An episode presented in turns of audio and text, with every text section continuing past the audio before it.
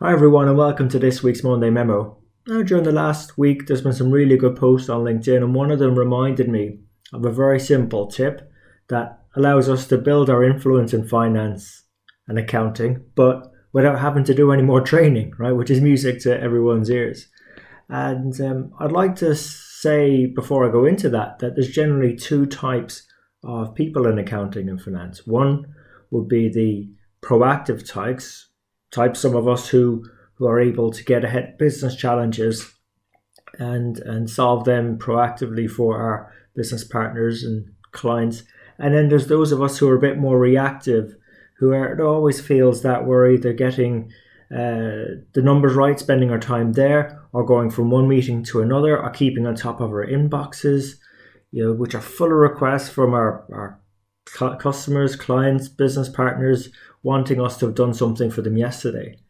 And uh, in fact, most of us actually in finance find ourselves in the reactive camp because traditionally that's just the way things have always been done. And that's where we found ourselves normally, whether you're in a practice where a client comes to you with a problem they'd like you to respond and help them with, or enterprises, large or small, you know, finance is typically seen as a support function, something that responds to events uh, as and when the business needs us.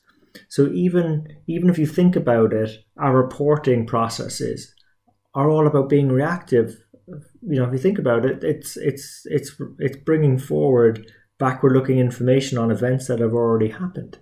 So it's not as if um, we're busy twiddling our thumbs. You know, most people in accounting and finance work goddamn hard, and we're very smart people, generally speaking. So, you know, we're busy getting the work done and the numbers right and in doing that, we're not really prioritizing our time to focus on the future, to look ahead, to be the proactive business partner that nowadays I think the business is really looking for from us. And, you know, this reactivity, unless we do something about it, it's only going to get worse with the pace of technological change and data growth. Because if you think about it, the continual increase in processing power and the lowering cost of digital storage is only going to fire more challenges at us. So, how do we deal with this busyness and also increase our influence at the same time? And, what really resonated with me was a post that Ross Weisbach put up uh, during the week. And he said, just get up from your desk, walk around the office, and talk to people. And, uh, you know, in that post, I'll put a link in with this as well, uh, this episode. But there were some really good tips that other folks commented on and added as well. I encourage you to check it out. Um, but uh, but for example, in this instance, you know, when he was up there walking around, he was able to receive project status updates. He was made aware of changes to a forecast, or he was given a heads up on, on some various risks and opportunities. Um, you know, even when he was in the cafeteria, the hallway, or even making a cup of coffee, that's when he was able to be visible and and have these insights shared with them. And and just being visible not only serves as a reminder to our clients and stakeholders, but it also builds trust. Uh, I shared another article, I think, a while ago about just simply how baristas have that um, credibility and trust if you keep going to their coffee shops every day.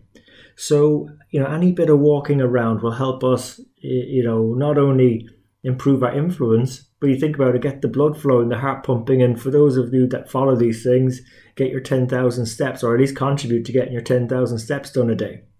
And, uh, you know, fair enough. Some of you might say that in global roles, this is going to be tough to do, or if you're, you're, you're virt- in a virtual office. But if you think about it, you're only missing out on the physical aspect. There's a whole experience that comes with being visible, right? So just pick up the phone, get on Skype, or even send an email just by checking in how it's all going with our business partners. I mean, one of the favorite things I do, and I suggest to my teams to do, is that say an hour before the end of our business partner's day, just simply ask them, whether by phone, email, even text message, have you got what you needed from our team and if there was anything else we could help you with? You know, um, that's quite simple and that's within the reach of everyone. That's one simple tip, and you don't need a load of training to do it. And we find that the clients we have, stakeholders we have, like this individual attention. Eh, you know, I called this out in my book over three years ago you know, uh, this the, the the world might have moved on since then, but the advice is timeless. A good business relationship has qualities similar to a good friendship. It means staying in touch, being available, spending time together. Never neglect this. So, I'd encourage you to proactively manage your relationships with your partners, hold regular catch ups, be mindful of their interests, their business challenges, uh, customize your conversations to them, uh, send personalized updates, not you know generic greetings, and, and be available for their meetings or phone calls and, and whenever those topics might pop up if you are walking around or just checking in with them. And uh, as one former guest mentor on the show put it, Martin Gilchrist, uh, episode 56, he said that big conversations lead to opportunities. You know, great advice. And that's why we bring guest mentors on to the Strength in the Number show so we can learn from their mistakes, help us peer over a fence, round the corners, what's worked, what's not worked for them.